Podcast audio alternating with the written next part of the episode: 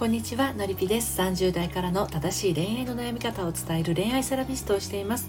愛に悩む女性の心の進路相談をしたり仲間と一緒に人生の夢と愛を叶えていくのりぴの隠れ家オンラインサロンを運営しています。はい。ではですね今日は子連れ再婚って子供に悪影響なの？ということについてお話をしていきます。実は私のやっている、え、個別のですねあの心の進路相談ですね。あののりぴ塾ではですね、えー、離婚再婚経験してらっしゃる方非常にあの多かったりします。で私自身も28歳で離婚して40歳の時に子連れあの 28歳の時に結婚して、えー、40歳の時に子連れ離婚をしてあの53歳の時に子連れ再婚をしているわけなんですけれどもあのその再婚するにあたってね子供への影響っていうのはやっぱり考えたりするわけですよねですので今日はあの離婚されていてねあの子連れ再婚これから考えてらっしゃる方へのメッセージにはなりますけれども、まあ、これもしかするとあの結婚しようと思ってる方のメンタル部分あのにも通じるところがあるのかもしれませんのでお聞きになっていただければなと思います。でえ公式サイトの「読むセラピー愛のトリセツ」の方でもですね、えー、コラムとしてね綴っておりますのでご興味ある方は概要欄からお読みになってみてください。はい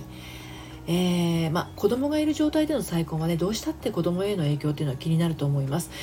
あの再婚相手と連れ子が連れ子って自分の子供ねがあのうまくいかなかったらどうしようとか子供が寂しい思いをしたらどうしようであの連れ子のいるね再婚はやっぱり難しいんじゃないかなとかうまくいかない再婚家庭を見てしまうと勇気が出ないあのなどなどねあのいろいろな懸念事項が生まれてしまったりすると思うんですよ。で私もその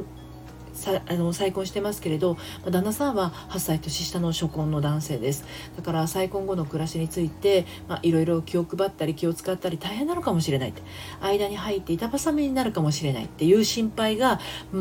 全くなかったといえば嘘になりますし実際板挟みに入ってしまった時期もあるんですね。ということで、まあ、子連れ再婚考えてるんだけどちょっと子供のことが心配だなっていう方について今日はですね、えー、3つに分けてねお話をしていきます。はい、子連れ再婚がうまくいかない理由それから連れ子のいる再婚は難しいそれして最後に子供と彼とあなたと家庭とということについてお話をしていきたいと思います。まずですね子連れ再婚がうまくいかない理由についてなんですけれども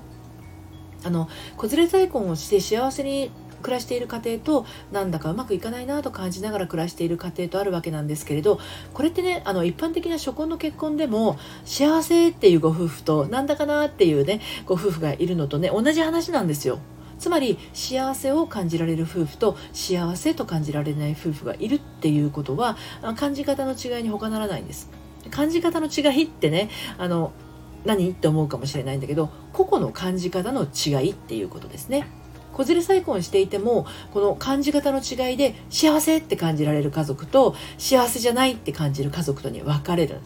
んですね。で感じ方なんでもちろん一人一人違いますよね。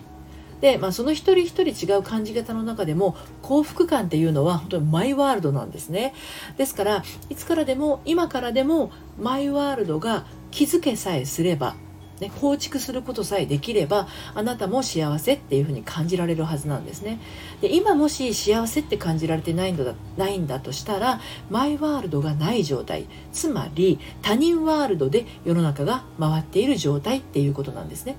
でこれは何も子連れ再婚に限らず婚活でも恋愛でも結婚生活でも何ならお仕事や人間関係でも言えることだと思うんですね。自分の世界を持っている人は恋愛や結婚だけでなく仕事においても自由度が高くて幸福度も高かったりするんですよ。はい、ということでちょっとね再婚の話に戻しますが連れ子のいる再婚はまあ実際難しいのかということについてですが、まあ、今日はね特に子連れ再婚についての話をしているので特化してお伝えしていくんですが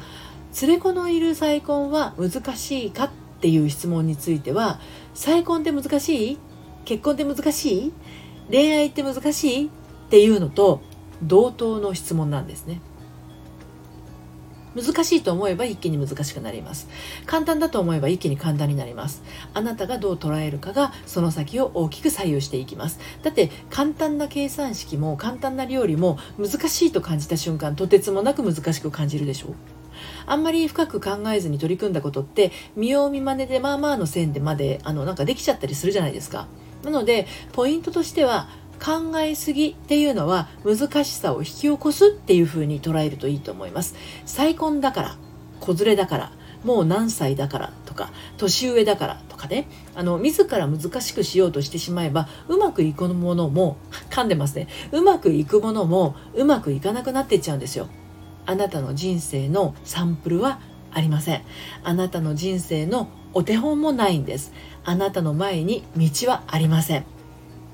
だけどあなたの後ろにはあなたの人生のサンプルがたくさん転がってます、ね、今までの、えー、選んできた生き方が今のあなたを作ってるわけですからね。あなたの人生のお手本はあなたの後ろに出来上がってます。あなたの後ろにはもうすでに生きてきた分のね、生きてきただけの道ができてます。で人生はサンプルもお手本もないあの、ね、新しい道もない状態で時を刻んで命燃え尽きるまで前に進む旅なんですね。わからないっていうことを楽しんでこそ人生の喜びも楽しみも間違えちゃった喜びも幸せも予想外想定外の発見として自分の身に降ってくるということなんですね。はいえー、最後にお伝えしたいのは子供と彼とあなたと家庭とということについてなんですが再婚家庭の事例子連れ再婚している事例というのは山ほどありますね。でもあなただけの再婚子連れ再婚というのはあなたにしか感じられないものであなたにしか選べない人生の選択です。この人が好き。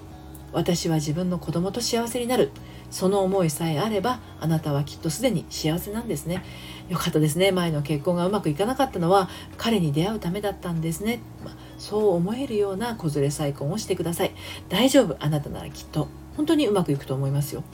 でどうしても自信がない。勇気が出ない。これでいいのかわからない。そういう時はねあの初回カウンセリングでお話聞かせてください LINE 公式アカウントはですねあの個別の恋愛相談を受け付けてませんので、まあ、ご自身の大切な悩みですからある程度時間をしっかりとって直接お顔を見てお話を聞いていけばですねその解決の糸口というのは見つかりますのであの